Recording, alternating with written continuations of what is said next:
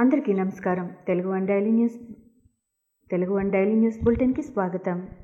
ఈనాటి ముఖ్యాంశాలు.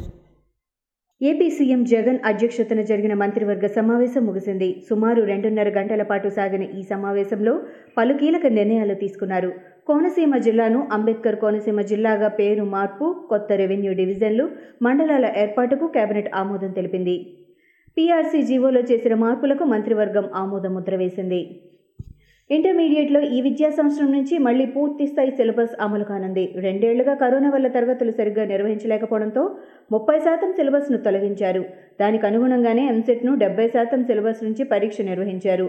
కరోనా పరిస్థితులు కుదుట పడటంతో పాత విధానాన్ని పునరుద్ధరిస్తున్నట్లు ఇంటర్ బోర్డు ప్రకటించింది.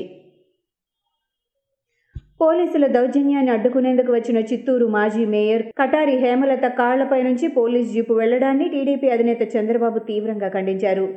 ఎవరి అండ చూసుకొని పోలీసులు ఇలా రాక్షసంగా రెచ్చిపోతున్నారని మండిపడ్డారు. వైసీపీ కార్యకర్తల్లా మారి తప్పులు చేస్తున్న పోలీసులను వదిలే ప్రసక్తే లేదని ఆయన హెచ్చరించారు. ఏక్నాథ్ షిండే సహా పలువురు శివసేన ఎమ్మెల్యేల తిరుగుబాటు వెనుక బీజేపీ హస్తముందంటూ వస్తున్న ఆరోపణలను ఆ పార్టీ మహారాష్ట్ర చీఫ్ చంద్రకాంత్ పాటిల్ తోసిపుచ్చారు. తాజాగా రాష్ట్రంలో నెలకొన్న రాజకీయ సంక్షోభంలో తమ పార్టీ పాత్ర ఏమీ లేదని తెలిపారు. అయితే తమ పార్టీ నేత శాసనసభలో ప్రతిపక్ష నేత దేవ్ దేవేంద్ర ఫడ్నవీస్ ఇటీవల అది వేరే పని మీద ఢిల్లీ వెళ్ళినట్లు ఆయన ధృవీకరించారు. సికింద్రాబాద్ అల్లర్ల కేసులో సాయి డిఫెన్స్ అకాడమీ పోలీసులు నోటీసులు జారీ చేశారు.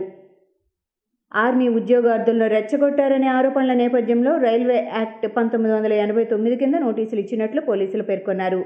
నోటీసులను కార్యాలయం గేటుకు అతికించారు. ఫిలిం ఫెడరేషన్తో చర్చలు ప్రారంభించామని సంబంధిత వివరాలని త్వరలోనే వెల్లడిస్తామని ప్రముఖ నిర్మాత దిల్ రాజు తెలిపారు. తెలుగు ఫిలిం ఛాంబర్ ఫిలిం ఫెడరేషన్లతో జరిగిన భేటీ అనంతరం ఆయన మాట్లాడారు. ఫిలిం ఫెడరేషన్ వారితో ఏ రోజు ఏం మాట్లాడుకున్నామో వాటన్నింటినీ క్రోడీకరించి చివరి రోజు మీడియా ద్వారా అందరికీ తెలియజేస్తామని వెల్లడించారు. కరోనా వైరస్ మహమ్మారిని నిరోధించే వ్యాక్సిన్లు అందుబాటులోకి రావడంతో ప్రపంచ దేశాలు ఊపిరి పీల్చుకున్నాయి. వైరస్ను ఎదుర్కోవడంలో ఇవి సమర్థవంతంగా పనిచేస్తున్నట్లు వాస్తవ ఫలితాల్లోనూ తేలడం ఉపశమనం కలిగిస్తున్నాయి. ఈ క్రమంలో భారత్లో ఒక్క ఏడాదిలోనే నలభై రెండు లక్షల మరణాలను వ్యాక్సిన్లు నివారించినట్లు తాజా అధ్యయనం పేర్కొంది.